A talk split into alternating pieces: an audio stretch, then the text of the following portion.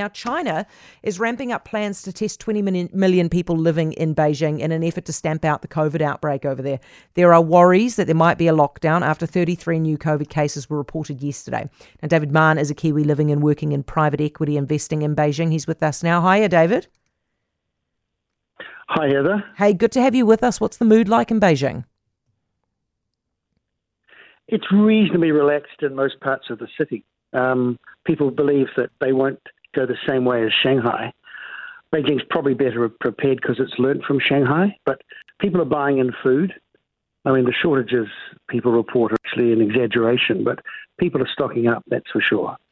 Can China really persevere now that the rest of the world, even New Zealand, has abandoned the COVID free, uh, COVID zero policy? Can they really persevere with this?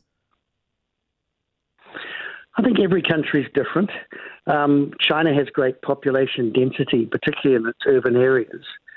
And with a population of 1.4 billion, the kind of ratios of things going wrong are so much greater than any other country, except perhaps India. So the zero COVID policy isn't, from what I understand, based on an idea that somehow this is eliminated. I mean, the science is against that, but it's going to slow its spread to give them more time to vaccinate those over 65 who've not been vaccinated, um, and to get more in place in terms of the public health system.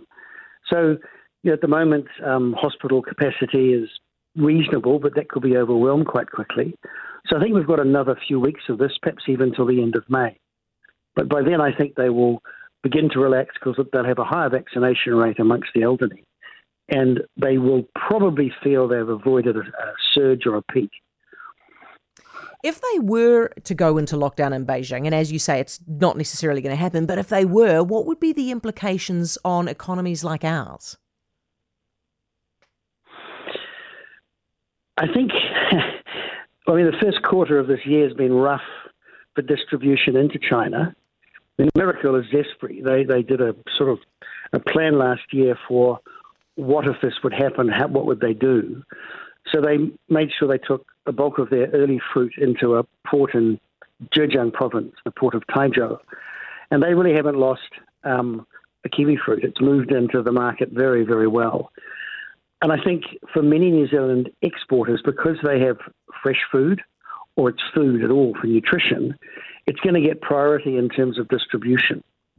So I think it's going to be okay at this point. Um, but as time goes on, and I, I, don't know whether or not there'll be a long lockdown in Beijing or other cities. I, I don't have enough um, data or scientific background to know those things. But let's say in the worst case scenario, it's extended.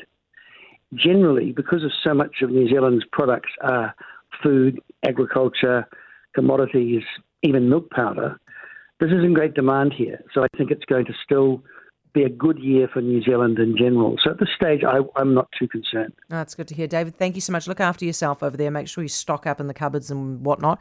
Um, David Mann, Kiwi, who's been working in private equity investing in China for three decades.